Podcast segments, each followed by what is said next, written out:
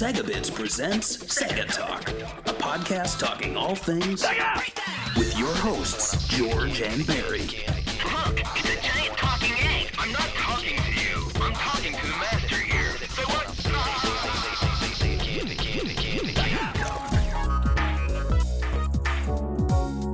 Hello and welcome to Sega Talk, episode number 35. Uh, and this podcast is basically the podcast where we pick one piece of Sega software or hardware and we dedicate a whole episode talking to about it. In this episode, we're talking about the Sega Genesis and Mega Drive cult classic Gunstar Heroes, which came out in September 1993. And uh, so every single time we open this up, we always talk about our history with the game. So, Barry, let me ask you, what do you Ah. think and how did you feel when you first played Gunstar Heroes? And when did you first hear about it? And obviously, I don't think it was day one, right? No, absolutely not. Um, hello and welcome to Sega Talk. I'm Barry. Uh, um, yeah, so I, I think whenever we cover games from the Genesis Mega Drive, I always preface it with saying like I started on the Genesis like playing very minimal Sega games, like Sonic. I would rent some of the Sega titles, but honestly, like I didn't know what was what. Um, however, you know, like I would recognize stuff like Konami. Um, and then of course there's the treasure logo. So I'm trying to think back. I I cannot remember playing this on release. Uh, but I feel like Dynamite Headdy I did rent. It seems a little, you know, like I, I feel like I remember that. But honestly, like I think the first time I played this was when they started sticking it in compilations.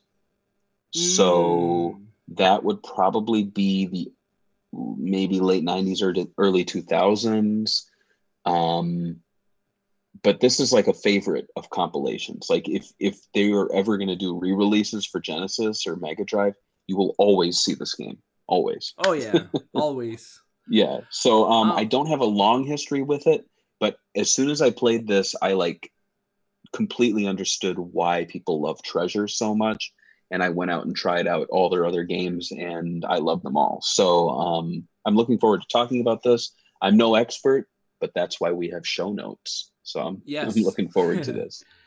Um, my first time playing the game, I, I it was one of those games where like I didn't really know about it. Like growing up, when I was like in elementary school, it was like in a very small town. Nobody Mhm. played video games really in in that town. So when I went to like middle school, I started like actually seeing people that like liked uh different games, um different uh you know, just expanding um and one of the games that I was lent was uh, Gunstar Heroes. I've never heard of it before that, and it was already old. Like we were already in the closing up the the PlayStation One and Saturn era, so it was weird that I never heard of it. I mean, it just seems so up my alley. You know, anime. It has an anime look, crazy levels. I used to love Contra growing up. Um, Mhm. It had um, I don't know, it's just insane. Like the the bosses were so different they put so much uh, thought and effort into like just the design of the levels. Like you can tell nothing was intentional. And sometimes you, I mean, obviously no games are intentional, but in this era, you would always play those games where they would re- repeat things. You could tell where they're like, all right, we need to add more hours into this game. And I really appreciated that they didn't even care. Like they just went like, this is the game. You pick your levels. I also love that about the game that you could pick what stage you wanted to play. Kind of of Yeah. Mega Man in the beginning. It yeah also for like sure the hand-to-hand combat all the little things like that that blew my mind and uh, another game that i discovered from the same guy he would just lend me them because he liked me giving him feedback about them was uh, chrono trigger was another game it was like super rare. I never played it. And he lent me that one. So that's another game that i um, uh, heard about because of this. So yes uh, a lot of good uh, games came out of this. Um, but talking about Gunstar Hero, you can't really talk about it without talking about the creation of Treasure because it was literally, I guess, the game that created the team. It was the debut game. So, uh, Gunstar Heroes meant a lot to Treasure because the idea of the game was something that developers had in mind since 1991.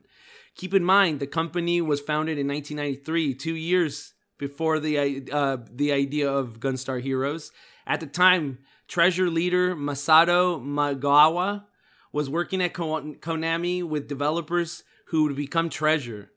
Um, according to September 1993 interview with Game Fan magazine, the company officially started in June 19, 1992. Okay, so sorry, 993. It was 92, which uh, started because Treasure president Masato Magawa uh, always wanted his own company. The company started with only 18 employees, with almost everyone being a programmer.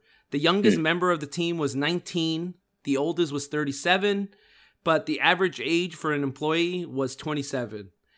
Uh, when they asked him why they left Konami, he said, "Basically, Konami is a huge company. They cannot create games. Fr- we cannot gr- create games freely. Konami's big titles are TMNT, Castlevania, etc. I just couldn't stand making more sequels. But in order to drive sales, sequels must always be made.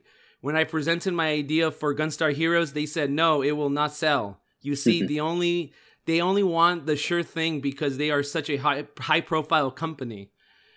Um, so uh, what?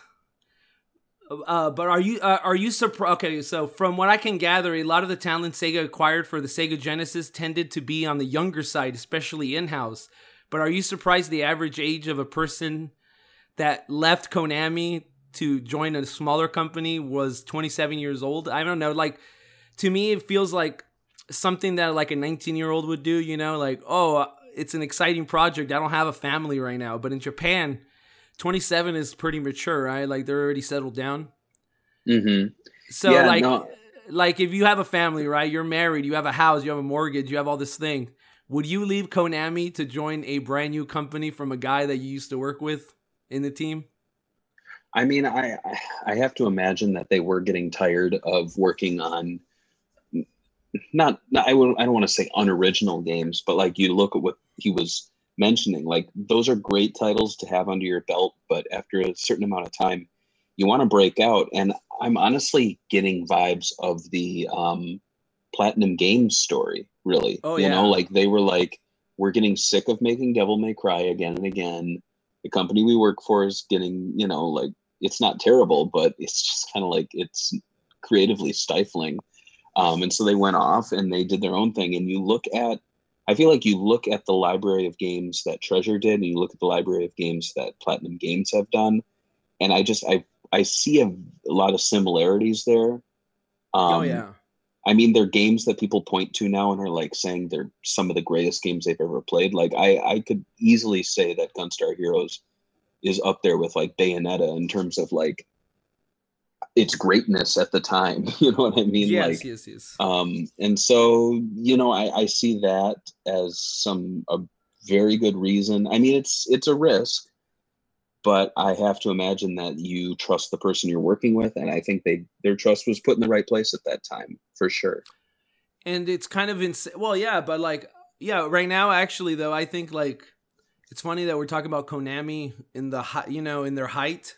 Now that they don't Mhm. even make any arcade games, like back then, they were like they were like a big cheese. Because I remember like being a little kid and going to like the roller like uh little you know where you skate, and I remember they Mhm. used to have arcades like literally 20 like 75% where everybody was playing either Street Fighter 2 or TMNT or like those licensed games the Simpsons was also really popular. So it's interesting that they would leave that. Like I'm pretty sure working at Konami is cushy.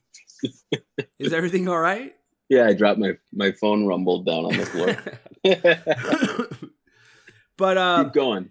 No, yeah, okay. I was just saying that, like, I don't know if I would be able to leave a company like Konami because I would see it differently. I understand that people are kind of mad, like, they don't have creative freedoms, but to me, I think people playing what you create also means a lot.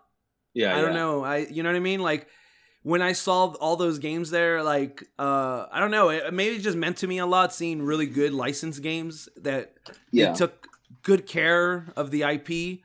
It's not something you saw a lot back then, especially with TMNT. There was a lot of bad TMNT games, a lot of bad Simpsons games. So to that's me, true. maybe I just appreciate the work they did into them, and maybe they just didn't like doing it, but I appreciate the work they did. So My um, phone's fine, by the way. oh, thank.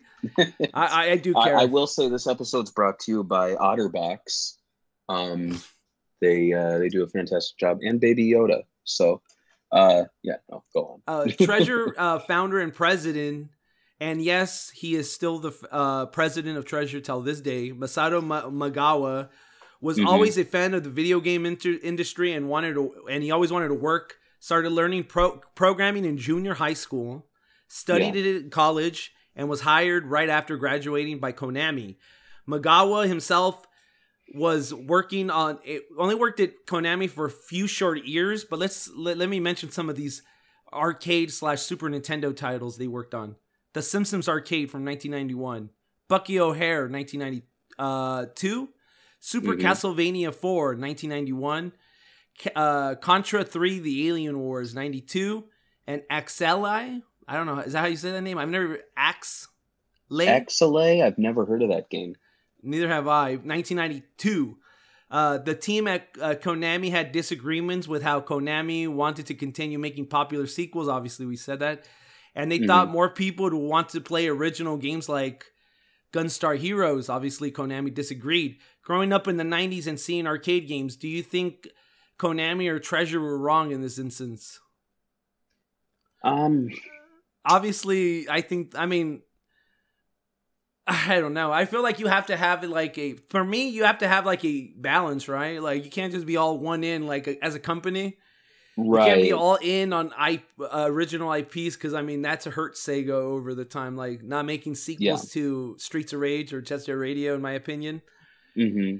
but at the same time uh, uh, i guess it depends on where you're standing right? Making money or making games Yeah, it's it's tricky because looking at Konami's catalog, they are I mean they they have a lot of great games, but it's true they like they really like to do their their uh, licensed titles and they really like to do their franchises. I mean, looking at this list, it's two licensed titles, uh, two franchises, and then Axelay, which I've never heard of. I don't know if that like counts as like them actually doing something uh, that isn't a franchise. I'm looking. It's just a. It's just a shmup. That's all it is. It's a not creative um, in the same vein as Life Force and Gradius. So, yeah, looking at it, I, I don't know, like nothing too exciting here. But you look at the opposite side, like you look at Treasure, they never really did franchises. They never did any licensed titles, to my memory. And so, I think to be successful, you need a mix. Like honestly, you know, we're we're Sega fans you look at Sega's back catalog, they kind of have a mix. They have licensed games, they say have franchises, they have one-offs, and I that's why I love the company. I think Konami could have tried to do a few more.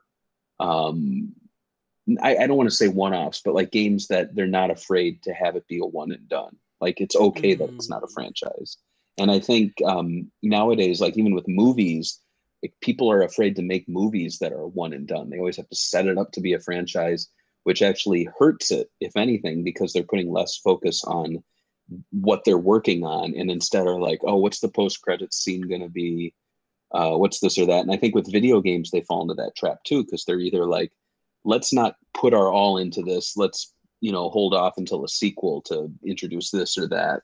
Um, or in the case of Shenmue, like they won't finish the game. They'll be like, oh, we're, we're going to make 15 of them. You know, Yeah. and so it's like, and I You when you said there there wasn't franchises, I mean, Gunstar Heroes, and we talked about Guardian uh, Right. Guardian Heroes not that long ago. Those are technically got sequels, but like you said, I mean, they didn't strike when the iron was hot. They waited, mm, and then it's mhm. like a decade later. It's it's a little hard to like get those old fans excited. Um, right. so to me, it's like you you have to strike with the iron tide and not be afraid to try new ideas. I think sometimes it works for some franchises, sometimes it doesn't. But even though they wanted to make original titles, uh, Sega did not agree with them. Apparently, while the company pitched Sega Gunstar Heroes, Sega wasn't so keen on funding it and instead asked the studio to work on McDonald's Treasure Land Adventure, a Nice. licensed game that Sega wanted to put out in the market. After months of working on the licensed game, Sega had a change of heart and approved their action game project. While Treasure finished development on McDonald's Treasure Land Adventure first, they wanted to launch Gunstar Heroes first as it was an original title for the company and it wanted an original title to be their debut game.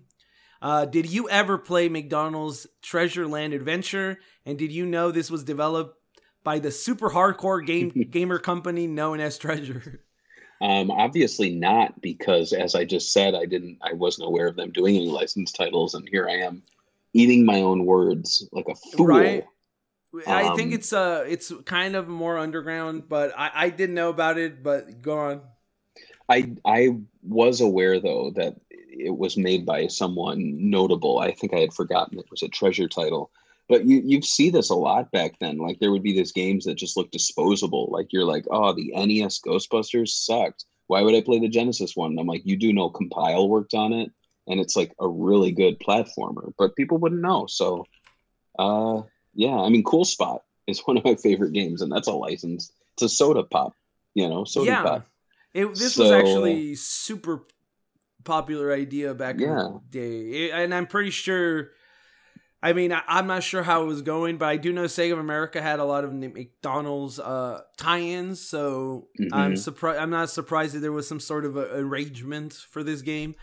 But I, I the only reason I remember this game, and it's kind of crazy though, because like I when I was a kid, I remember we I used to be taken care of in one of my uh with my cousins. We when we rented games, I was all I was all addicted to the idea of renting like platformers and stuff at the time. Pretty obsessed with like Adventure Island. hmm But uh, my cousin had a Genesis at the time, and he rented this game and a few others. I didn't even want to play it because I was like, McDonald's, what the f-? like? Come on, dude seriously like this isn't even an original game like i had some I, when i was a kid i just did not like the idea of licensed games especially like fast food licensing games hmm it just seems so cheap and then when you see that cover it's too kiddie-ish the whole game is super kiddie-ish right so even though i was a kid i mean i thought you know come on come on everybody Well, I will admit, I I, didn't wish really i didn't really play it by the way so i don't really I wish know. the Taco Bell dog had his own game. I don't think he ever did. The only person that deserves a, a talk, I mean, deserves a game is a Taco Bell Chihuahua dog. That's true. exactly. um, so one of the biggest draws for Treasure to work with Sega was that they were a big fan of the Sega Genesis slash Mega Drive's Motorola's seventy eight thousand. 68,000 microprocessor. The team felt it was more powerful than Super Nintendo and easier to program for. And for some reason, I took. A, oh, never mind. Here, here's the interview.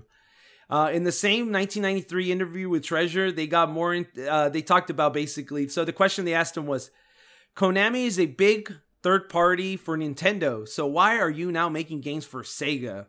Mm. And according to uh, Treasure, I've always been fascinated with hardware. I- Uh, people are constantly comparing Mega Drive to Super Nintendo, saying that the Super Nintendo has more colors, etc. But the Mega Drive has a 68,000 processor, oh, uh, which is very easy to uh, program for and to work with. I was a programmer for years making games for Super Nintendo, and I can tell you the hardware is a pain in the butt. If consumers look at a steel shot, they think the Super Nintendo is better, but actually, if you try to put Gunstar Heroes onto the Super Nintendo, there would be no way. See those bosses? On the Super Nintendo, they would slow down. The movement requires so much com- comp- compute- computation, it would only be done on Sega hardware. And then the Mm. question was, how so how many colors do you have on screen in with Gunstar? Actually, there are only 64, but we can make it look much more by adding shadows and lighting effects, etc. When you look at Sonic or Gunstar, you uh you would think that they display more than 64 colors, but they don't. We just make it look more. In my opinion, the color looks as good as the Super Nintendo. We can also make it appear that three to four screens are present, although you can supposedly only display two. They're talking about the panning in the background when you uh, when you walk, the layers in the background Right. uh, at once. As I said, the hardware is very easy to work with. All things considered, the 68K is very good CPU, allowing room for experimentation, while the Super Nintendo hardware limits you in their design choices. Scaling and rotation can be implemented in Sega software. Forget the Super Nintendo. Forget it. What? Wow. Super what? Super. I've never heard of Super Nintendo. Yes. Yeah, have you ever heard of Super Nintendo? Super what? I don't know. Super what? Not super to me. Not very super. uh, what do you think of this ammo for the good old Sega Genesis versus Super Nintendo console wars? Keep in mind that at this point, Treasure's Future were tied with Sega, and they needed the Genesis to succeed. Not really. I mean, it was '93 at this point. I mean, it was already Yeah, like right. it's already a success. But what do you think that they? You think they make things up like this? I mean, it's hard to say. I'm, these guys are developers. They're they have a different way of looking at these things, these consoles. Um, Mhm. I don't think he's coming from it a fanboy perspective because he did cite working on the SNES, and I know when a developer likes a piece of hardware, they're not going to BS. They'll be like, you know, look, SNES was a dream to work for. It was really easy to work on. The Genesis is just as easy and it's more powerful. Like he would have said something like that. I think. I don't think he would lie, and I don't think he'd be throwing SNES under the bus if it was. Uh, actually true, at least in his opinion, because you have to remember he's making a certain type of game that he felt was just impossible on the SNES. So I sorry, guys. I mean, what do you think about the 64? I mean, this is something that we even talked with um, uh, the Sega Genesis, uh, Al Nilsen, the hard uh, Mm. marketing, and Yeah. his thing was very proudly was uh, displaying Sonic the Hedgehog to people and telling them like this one has X amount of colors, the Super Nintendo, and Right. and Sonic has X. Do you see the difference in the color? And everybody would always come out saying they rather play Sonic and this is kind of like a big marketing ploy. I'm not saying anything. There's anything bad about Mario, uh, but like one of the big marketing pushes against the super uh, with the Super Nintendo was that it had more color, and I feel like I agree with them in that aspe- aspect because one of the first things I remember when I played Gunstar Heroes was how bright it was, how much Mhm. color it looked like it had. It just Yeah. felt like um, there was the diversity in uh, stages. So Right. to me, and then also when he says all these like sprite scaling and how they trick to have more layers, I don't know. I didn't think it had four layers. I mean, it, it looked like it was an, as as good as a Super Nintendo at the day at the time, and the, Mhm. and they do use a lot of sprite scaling. So everything they're telling you is true. And I Mhm. also remember a lot of Super Nintendo games having a lot of slowdown. Street Fighter, like um, Contra Three was one of them. Like when the dragon appears and it, and it loops over your sol- shoulder. I mean your soldier in the first level. Massive slowdown. So I'm Mhm. not. They're not lying for sure. There was a lot of slowdown in Super Nintendo games. Mhm. So I mean, I never knew as a kid what it was, but I could tell there was slowdown. Did it bother me? Did it make the games worse? Nah. I'm sure you Nah. guys Super Nintendo fans, they would be like, it's a small price to pay for all the color, right? For sure. I mean, with all that color, whatever. Who cares? I. It's all about the Um, game, I- right? If you had fun. Yeah, exactly. It's all about the game if you had fun. And I'll be honest, like as a kid, I did notice the SNES had more colors, but I preferred the Genesis sound. And I don't know if I'm alone in that, but it just it felt the SNES felt so soft to me in its music and it felt so uh, uh synthetic. Whereas Yeah. the Genesis just it it felt more felt like it's hard to put into words because it's sound but it uh i don't know It- it- the sound chip just had its own like vibe, like it, like especially when you get games like Streets of Rage, they had that like uh, I don't know, it has like its texture to the the sound. That Super Nintendo was just totally different. I'm not saying there's not a lot of good Super Nintendo music, Mhm. but I mean, I also think that there's some Genesis game that have this like weird look that I Mhm. think looks like uh the art style looks kind of low poly. Like you could tell they're like I don't know, maybe it's just because a lot of games were rushed at the time. But at the same Mhm. time, there's like games like Gunstar Heroes and like Sonic that look amazing. So it's hard to tell. I mean, how much effort a developer put into the game. But moving on, one other unique aspect of Gunstar Heroes is the actual name. How did it come about? Was it there the whole time? According nope. According to an old Sega Ages interview, the original game they wanted was Lunatic Gunstar. According to the team, they thought Lunatic was a good description of the fast-paced action they were going for. Sega of America did not think, I mean, didn't like the word. They thought it had a negative connotation and rejected it. Um, what do you? Okay, uh, okay, let me finish this and then we'll we'll we'll I'll ask you what you think about the name. The team then decided to pay ho- homage homage to uh, Blade Runner and call the game Blade Gunner, but that was also rejected by Sega of America based on copyright concerns. Sega of America suggested the word heroes, and so Gunstar Heroes became the final title. Uh, this this microphone's acting all weird. Um, so what do you think of the the names Lunatic Gunstar and Blade Gunner? Um, I think Lunatic Gunstar is kind of awful. Um, it just seems like two random words slapped together. Blade Gunner, again, it's it's too similar to gun, uh, uh, Blade Runner, and Yeah. we've seen this a lot at the time. Like, I feel like Japanese developers were like, "Can't we just straight rip off an '80s movie?" You know, like to the point where they're like, "Can't we just steal characters and can't we just uh, uh, steal sound effects and like actual screens from the movie?" you know, it's like, and then the, I'm sure Sega of America are like, "What are you doing? like, please stop doing that." It's Um, actually uh, you know what's funny though, like What? Blade Gunner sounds like a uh, a sequel to a uh, Gunstar Heroes um, inspired. Well, I say inspired, but it was literally they ripped off Gunstar Heroes. But there's this game on the PlayStation called Rapid Reload, and it, Hmm. and its a Japanese name is Gunner's Heaven. So it's like Blade Oh. Gunner. Would- It just sounds like there's already something there, right?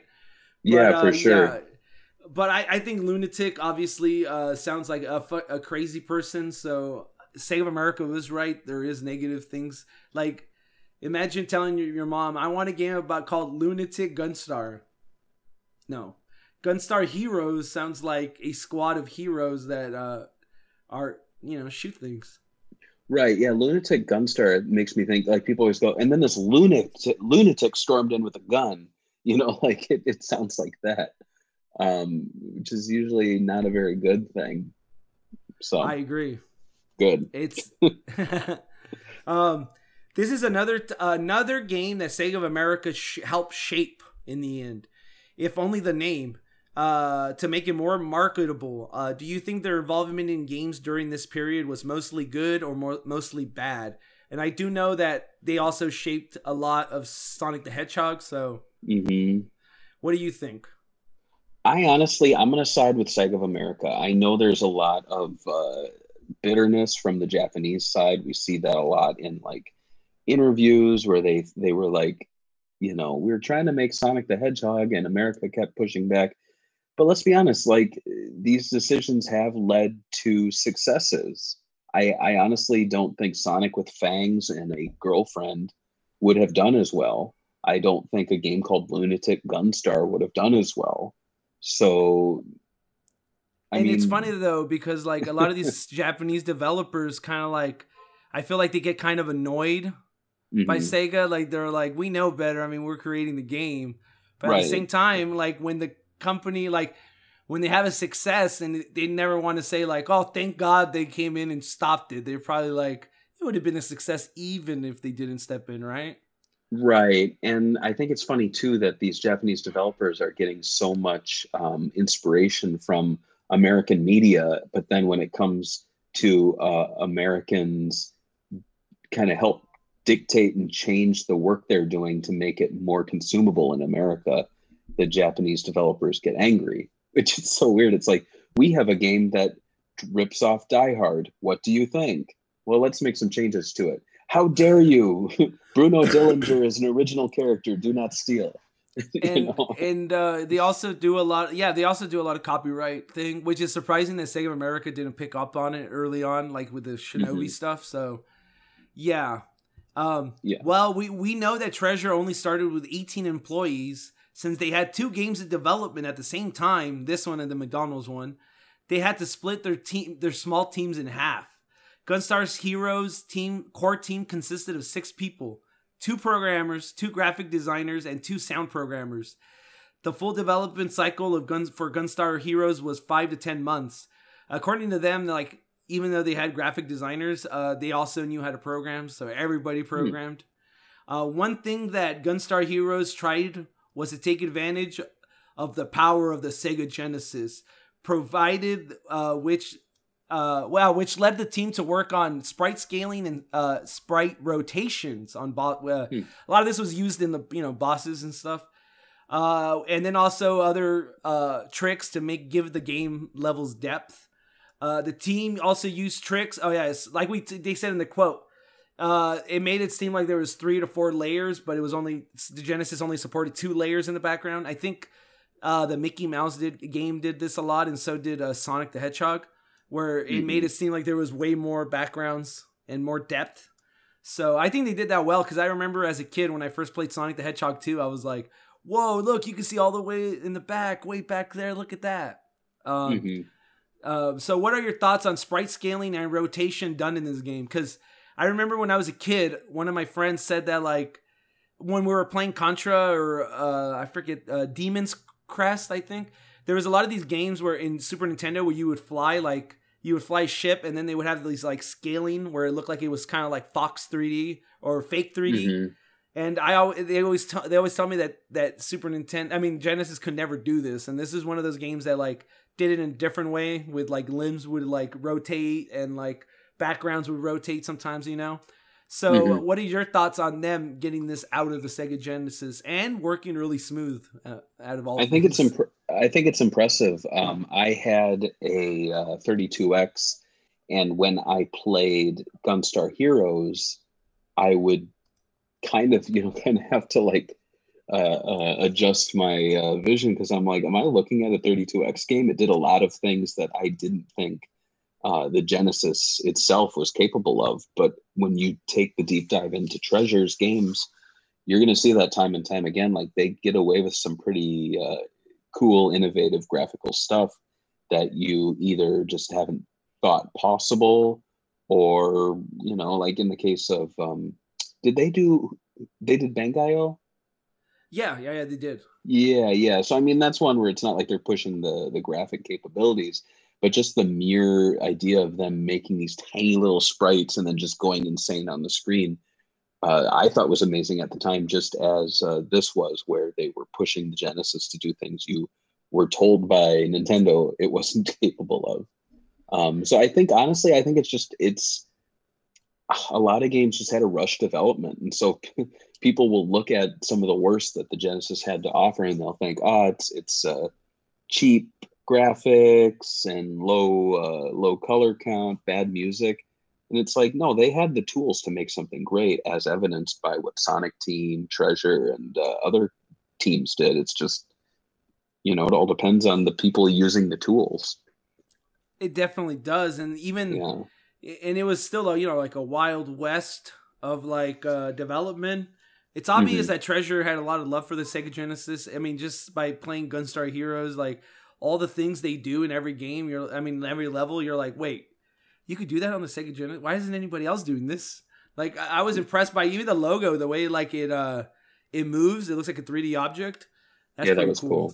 yeah so Yeah. little things like that you're like yeah they added that extra like quality right on top of it. So obviously a great debut for them and a great game for the Sega Genesis. Um, when developing the game, the team took a anything goes approach and tried to implement as many crazy ideas as they could. Uh, one of these is weapon combination mechanic that was talked about in early planning stages, and the team even tweaked attributes to weapons all the way to the end of development. Uh, and the whole point was to allow uh, gamers to play the game in different ways to try to beat it their own way. Uh, the Mhm. game also featured bosses with multiple limb effects, most notably the boss Seven Force. Since having a large, since uh, you can't have one large sprite, Seven Force was actually a combination of smaller sprites, circles, and triangles to make one big sprite that moved around. Uh, Hmm. That way, they could save VRAM. This is would obviously make the game not slow down which is crazy because I feel like Gunstar Superheroes on the game, the sequel slows down a lot on the Game Boy Advance, but whatever. Yeah. Uh, what are your thoughts on the bosses with multiple limbs and weapon combination system?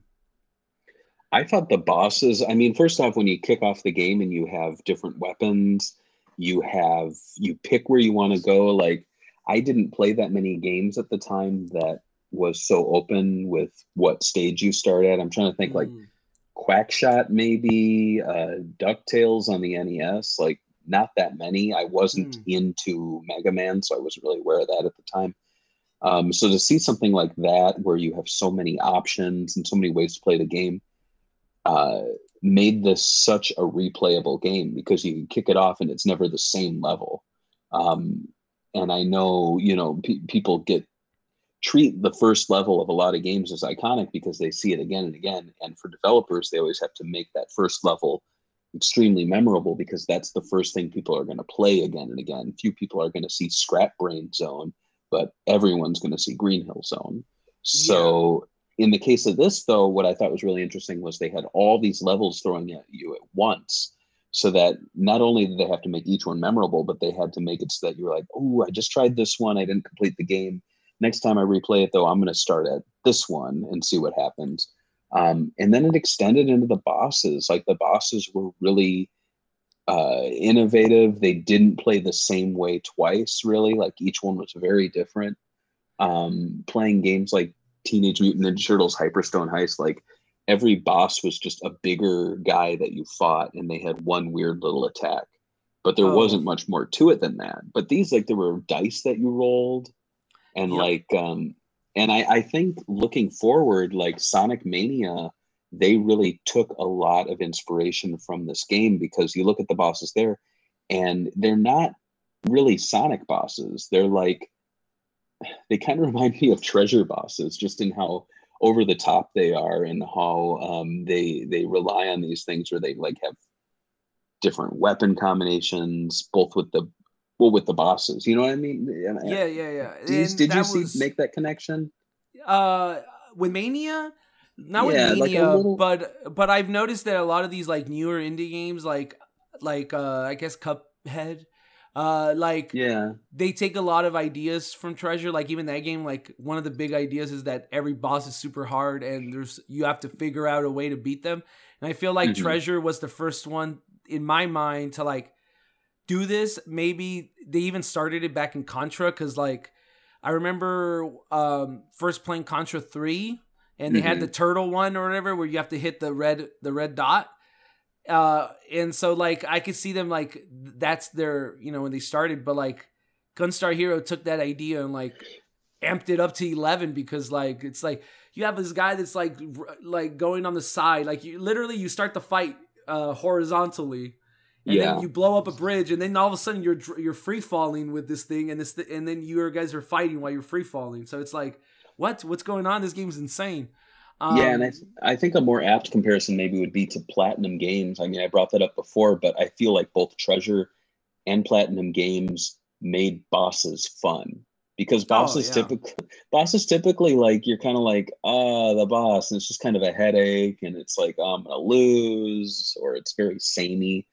But like Bayonetta, it's a game of bosses. Every every villain you play, you you fight is basically a boss. Like and um and here with the treasure games you looked forward to getting to the boss because you were like what crazy stuff are they going to throw at me this time so And, um uh, i mean kudos to them on that And um, what's your opinion on like Western games not really having memorable bosses, or like kind of skipping the idea of a boss to like move on to like I guess tell a story or an adventure? Like Uncharted, like nobody talks Mhm. about the bosses in those games because they're terrible. Like the the idea of that game is because you're the adventure is what's fun. It's like Indiana Jones and storytelling.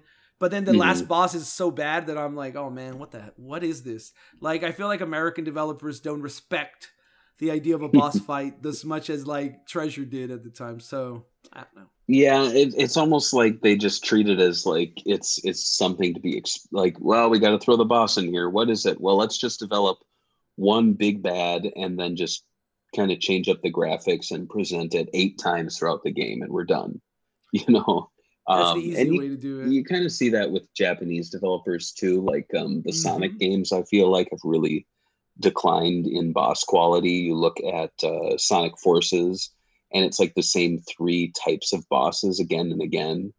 Um, it's just it's kind of lazy. So I, I wouldn't say it's just a Western developer thing, but maybe it's it's kind of seeping into Japan where they just people don't try as hard with bosses. So that's why people get so excited when uh, a company like um, Platinum Games or back in the day, Treasure, were releasing a new game. It's like, all right, here we go. These are the guys who get it. They know to make a complete package of uh, a fun experience instead of treating a boss like, you know, like a chore, basically. Yeah, yeah. Yeah. Um. So okay. So uh, while we always tell you our favorite aspects of games, it's rare to hear develop what developers liked or remember about their own game. But thankfully, we have a group translated uh, inter- a group interview with Treasure a year after Gunstar came out uh, by Beep magazine. It was translated by Shoot 'em Up Nation or Lations.com. And they have a Patreon if you guys want to support them to do uh, more translations. They Mhm. interviewed one, two, three, four, five people from Treasure, including Mur- Murata, the the well, he's he's listed as sound designer here, but he's the president of the company, right? Uh, or is it Satoshi? So maybe he's a different person. But uh, Yuchi, who is a background designer, said one of my one. Uh, they asked him, looking back at this year's development, could you each tell us about some of your favorite scenes or mem- memories from Gunstar Heroes? Yuchi, who is a background designer, said. One memorable part of Gunstar Hero development for me was be- the beginning of stage one. I redrew the very first part of this stage, the area with the natives' huts in the trees, about four times. The color palette and hue was more kitty and gamey at first. We were reusing a palette, which was an eff- uh, efficient use of memory, but it looked kind of cheap, which is kind of funny because I think they're reusing the McDonald's one. And Mhm. Kikuchi, who uh, worked on character, he was a character designer, said, For me, it would be a, the pink lobster boss fight from stage seven. When we were working on Gunstar Heroes, the Mega Drive game Mazin Saga had just been released, and I thought it was amazing. It inspired me to try designing the enemy patterns, not with simple mathematical algorithms, but with data I inputted manually by hand. Pink Lobster and other enemies I made were the end result of my experiments with that method. I also love the outer space backgrounds in the fight. It's the most beautiful scene in the game. Uh, Suganami, who did, uh, he was a programmer, said, Yeah, and it also ate up a buttload of memory. He laughs. anyway, for me, the most memorable part of development was designing the rotating title logo. That was the very first program I had wrote for the Mega Drive. And Murata, who did, uh, he was also a programmer, said, I was in charge of the sound effects with, F- which is weird because he's a programmer. With FM synthesis, it's not as easy as sampling to get the right sound effects, like the metal chink sound. That's why the sound in stage two, when Yuchin Force is banging fiercely against the wall, was a really memorable one for me. And then Nororo, who uh, was not even listed here, I don't know why. Uh, Hans uh, Han- Hanzawa did did the music, by the way, and he's not here today because he's hard at work in the next treasure game. I'm gonna surprise you. And then uh, Ooh. Kikuchi said, "Shh, that's supposed to be a secret." And then they Mhm. asked him uh, that he sends his regards though, and told us that his favorite scene was stage five when the melancholic melancholic music pl- uh, is playing against the backdrop of a beautiful sunset. And uh, they talk a little bit more. You can read the interview. I don't think this is like needed to uh, since we're already running late on this episode. But did hearing the developers talk about their experience making little things like the title screen rotate make you think differently on how much work goes into a game like Gunstar Heroes? I think in general, um, doing this show with you, I've learned that in the Meg in the Master System and the Mega Drive era, that things were not like they are now. Um, Oh, yeah. Very small teams, people working on things that they are not um, is not their focus, and in some cases, they probably have no idea what they're actually doing. Um, but in the end, they you know they learned something about an area of game development they probably would not have otherwise. So that's good. Um, but really, I just I it, it seems like a lot of these great games that we talk about did not actually have much of a uh, structure. you know, Oh, there's yeah. no. outside of someone being the lead, like they just kind of do what needs to be done to get the game completed. And uh, the development timeline too for these surprises me. I had no idea they were so quick. So Oh yeah, they're so Yeah. and, and not only that, I love like the little like you could tell these guys are like friendly towards each- each other and they know each other. They're even talking about a guy that's not there. Um, I feel like now with game development, it's one of those like it's so big that you don't really get this kind of friendship outside of maybe like maybe the I mean obviously the guys that worked on Sonic Mania, which they worked with Mhm. a team probably as size of this, have a total different experience. I would I would love to talk to some of these people and see that worked in like making massive games for like Ubisoft or like a AAA game for Sega, and then going Mhm. and making a team a game with people that are small. Like I guess it could always have the drawbacks, right? Like you could have all these artistic people that don't agree with each other and they're just butting heads. But when you're in a big company, you guys are like a sweatshop, so it's like, oh yeah, shut up, uh, I'm the boss here. You do this, or if not, we'll Mhm. just replace you, right? I guess Mhm. both things have their own positives and negatives. But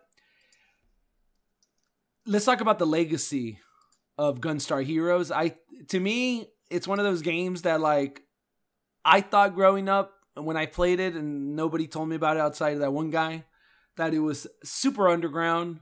Nobody re- would remember this game as one of those like gems that I found, but like once I started going on the internet and talking to Sega fans, I knew that you know it's it had its mo it had its movement and people did Mhm. like it. Uh, Gunstar Heroes finally got its se- uh, released in Japan on September 10th, 1993, and released worldwide in the same month. Sega Japan underestimated the demand for the game and only shipped an initial 10,000 units to store shelves, while Sega America also ordered a small print run as they weren't confident in Sega Japan games. Uh, the game also didn't receive much advertisement and spread mostly via the word of mouth. Like, I can't remember this even having an ad, so uh, when it was all said and done, the game shipped around 70,000 units in Japan and over 200,000 units overseas. Are you surprised that the game received such a low print run when released? Uh, even though people that worked at Treasure had a proven ra- uh, track record, you know, they made Contra, they made TMNT. Mhm. Uh, do you think maybe Sega just thought, well, they they sold those games because those games were Castlevania and those games were Yeah. TMNT?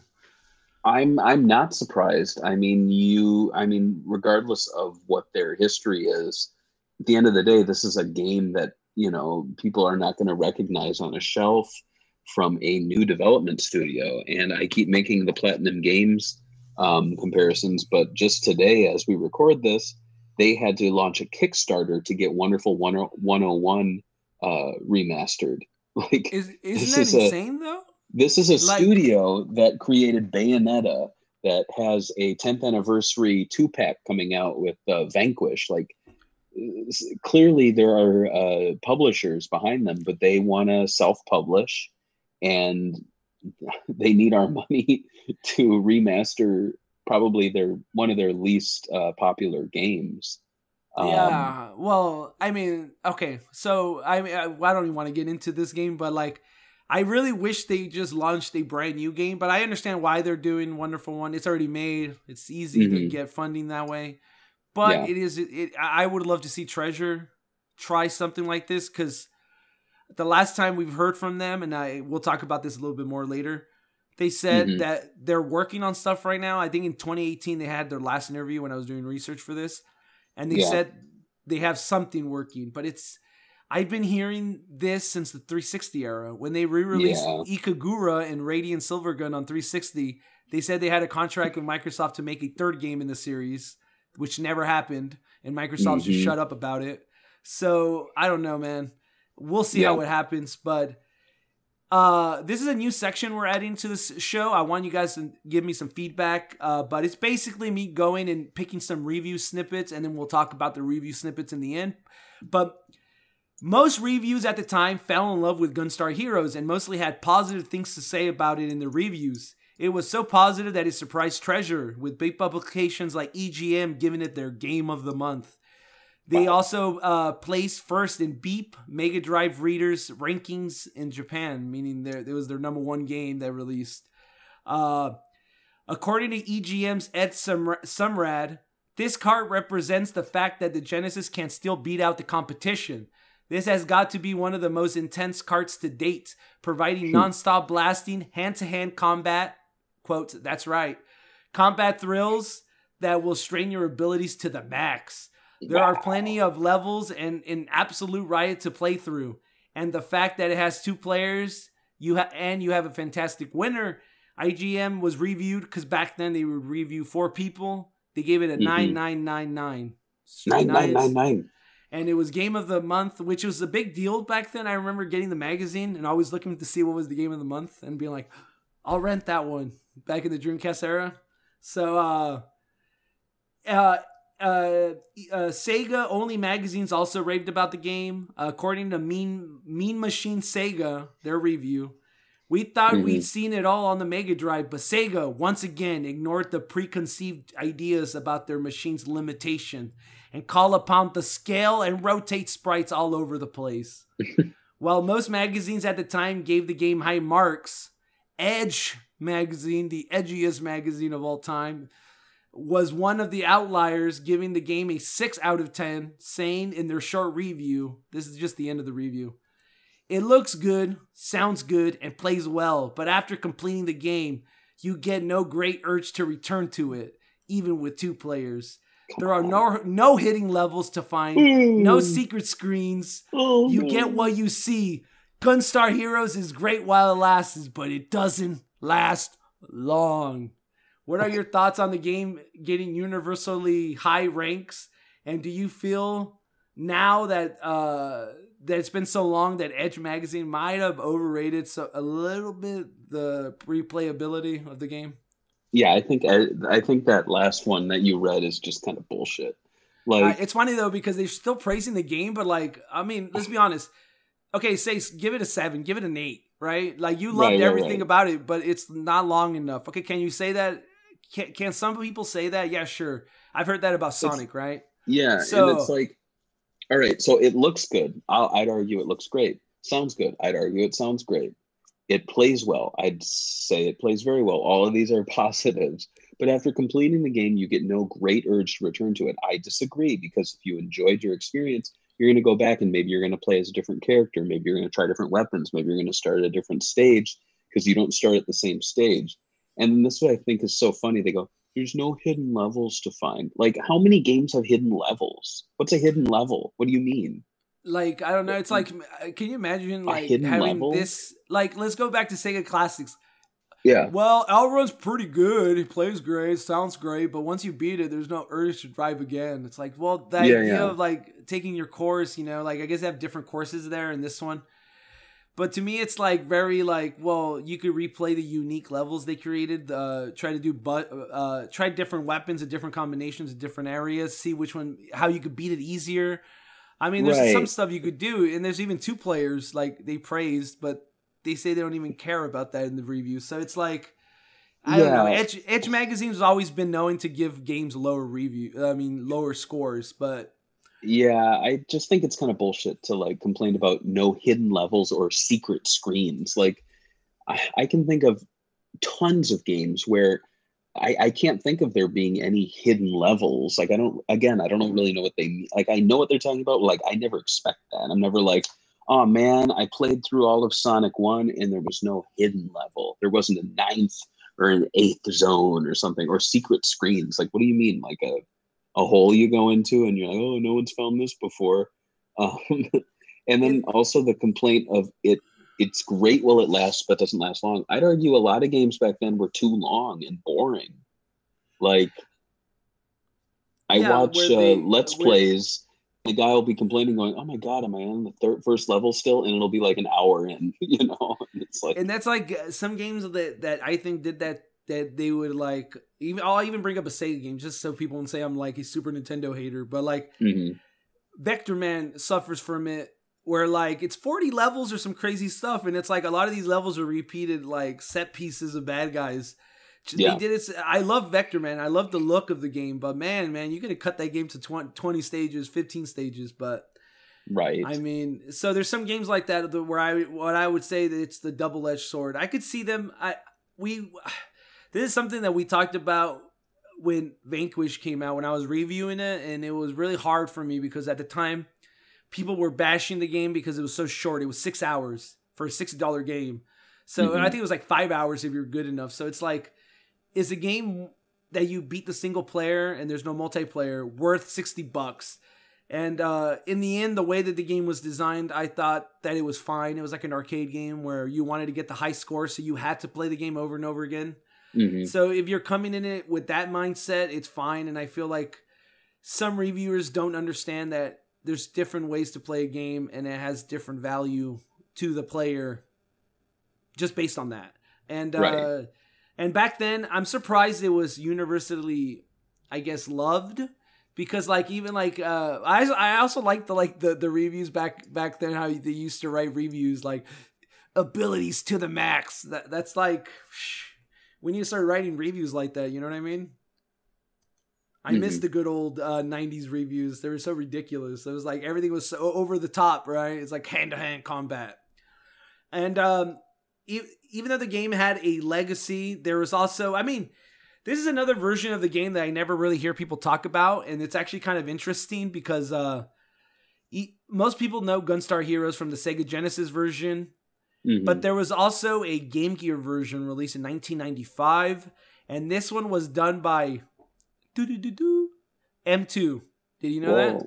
Mm-mm. Well, all the way back in 1995, M2 ported the game to the Game Gear. So, M, if you guys don't know who M2 is, M2 is the the people that do the Sega Ages Mhm. ports, and they did the Mega Drive Mini, and uh, so I never played the, the the Game Gear version, but from what I've read, they took out. While a lot of people think it's a good conversion for what it, you know, it's an eight bit game. You're literally cutting it in half of power, right, or less. Right. They said that they took away some of the bosses, including the blackjack. So it's like, oh, that's kind of hard for me. Like, obviously, the definitive version is the Mega Drive version, but I do like the way that they they look in 8 bit. I think it looks kind of cute. So there's some positives. If you had a Game Gear at the time, I guess, or if you were rich like you, you'd have a Nomad and you wouldn't have to worry about it, huh? You get all the 16 bit on the go. Exactly. That was me. Yeah, yeah. No, I'm joking. I didn't know if you had one back then, but uh, I wish. Yeah, I I got one. a I got a Nomad a year after it released. I got it used at uh like a Babbage's or whatever. Oh, you it's kind of like.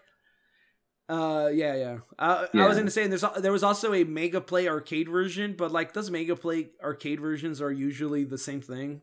Mhm. At least from what I've noticed, so I didn't really write notes. But I, I, actually didn't write notes about this either because my computer updated, right? So Mhm. the last bit is the game did get a sequel. This is something that a lot of people do not talk about, but it was called Gunstar Superheroes in the United States. It came out That's on the right. Game Boy Advance. Uh, I thought this was a lot better than their Gunstar uh, Guardian Advance Heroes. And I owned that one. I was actually super hyped. I went to Target day one, got it, even though nobody cared about the game. And I remember it was already when the DS was coming out, and I was just like, Treasure's making sequels, guys. We got to support it, everybody, right? And I'm like on the internet telling everybody, like, get this game. You have to get this game. Uh, personally, they, they kind of do a lot of retreads where they use a lot of aspects from the first one, but then they have a lot of other stuff in it that makes it feel its own game. But a lot of people, one thing that I hated it, hated about the game was that they used the L and the R a lot, and man, it's no we- they're no good in the Game Boy. The use those Yeah, uh, it's trigger. It hurts your You're like- hand. yeah. Yes.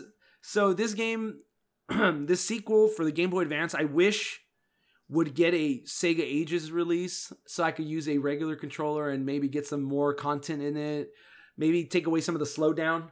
Um, That'd be cool. that would be really sick. But let's talk about some of the ports. Uh, I would say that the best port, obviously, is always going to be the Sega Ages port on the 3DS. I hope it gets a Switch release soon because uh, it'd be nice to play it on a 1080p TV screen. oh, But outside the of uh, that, Yeah, Go 3D classics. You mean right? You said say 3D you mean, uh, sorry, Yeah, it gets confusing, wa- but it was it still called Sega Ages? Like they're still the same thing. Uh, okay. Sega Sega, Ages 3D was the. PS PS2 uh, series. and there was um, also a PS2 one released, right? So I, I believe so. Yeah, and then 3D classics was the 3DS one. and it's uh I, I would hope that I mean I think we're all like have a long list of Sega Ages releases we want, but I Mhm. think this one seems kind of obvious since they already did the 3D classics one. Mhm. Um outside of this, there's uh you could play it on the Mega Drive Mini or Genesis Mini, Mhm. and it's also on Sega Forever. And That's right. uh I mean those are the ways to play it. Um but anything else you want to add before we close up the episode? No, uh, outside of just the usual, uh, give this game a look. If you haven't played it, it's very easy to find. I feel like we've been covering a lot of uh, uh, Sega Ages and um, Genesis mini games recently, so that's great. It's a really easy way to go out and play the game um, that otherwise would be behind glass at your uh, uh, retro game store, and they're like, "Oh, this is." Gunstar Heroes, it's worth $150 or some nonsense. Um, forget that. I'm sorry, but just go buy a go buy a port of it. You don't need to buy the original cartridge. Nonsense. Collectors. As long as you play the game, though, if you do buy it for 150 dollars, play the game. Don't Yeah, yeah, don't yeah. be like those guys that like are like, I just bought this game. I don't even know what it's like, but it's going on my shelf. It looks pretty. Ooh, yeah, exactly. Play it. God damn it. Um, should we see what these Patreon people Let's have to go. say? Yeah, so if you support Segabits on Patreon, uh, at any tier, you get first dibs, in fact, only dibs, on having your memories of the game we cover talked about at the end. So here are the people that submitted their memories. We have Daniel Andres, who uh, seems to always have something to say, even if they haven't played it. Let's see what they have to say. So, you know, I haven't gotten much time with this game yet, but I distinctly remember an old friend of mine named Jonathan. Let's all remember Jonathan. I remember Jonathan, uh, who was John. he was really into this game. Back in 2015, we played some of it together off the Genesis collection for PC. I still have to get into it sometime. Well, now's the time. Uh, we have Sure. Mithril Fox, I believe a new a new backer. So thank you for your support. Gunstar Heroes was a heck of a ride, a fantastic game for its time. Sadly, one memory that I've always reminded us the t- the tedious dice room. It felt like we were there for most of the game. That's interesting. That's like my favorite part of the game. But I, I I mean maybe my opinion on it was because it was like I've never seen a stage like that. Like it's a board game within the stage. Mm. It's, cra- it's pretty insane, and then they had its own levels. And, yeah. yeah, and I mean, I don't want to break this, but like going to the Mania thing, I think that was my connection was that sudden Mean Bean Machine game where you're like, oh, I guess we're doing a puzzle game now in the middle of a Sonic game. So I could see how you're like, this is not what I signed up for. Uh, Nicholas Schaefer had this to say What a wonderful, fast paced game. That made all the Nintendo fanboys jealous, right up there with Sonic.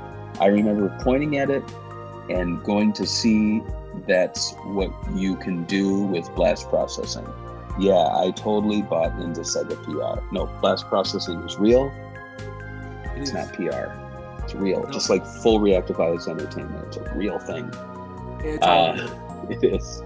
Um, do you want to close this up? just if you guys want to support the show check us out on patreon.com slash segabits. We love your support. We'll catch you on the next episode. And i swear it won't be a another treasure game. Not for a bit at least. Yeah. i kind of wanted to do i was almost going to do Radiant Silvergun next but i was like Bangai-O that's next another week. one? Yeah. it's another one? Anyway no. All right thanks you guys for watching. Bye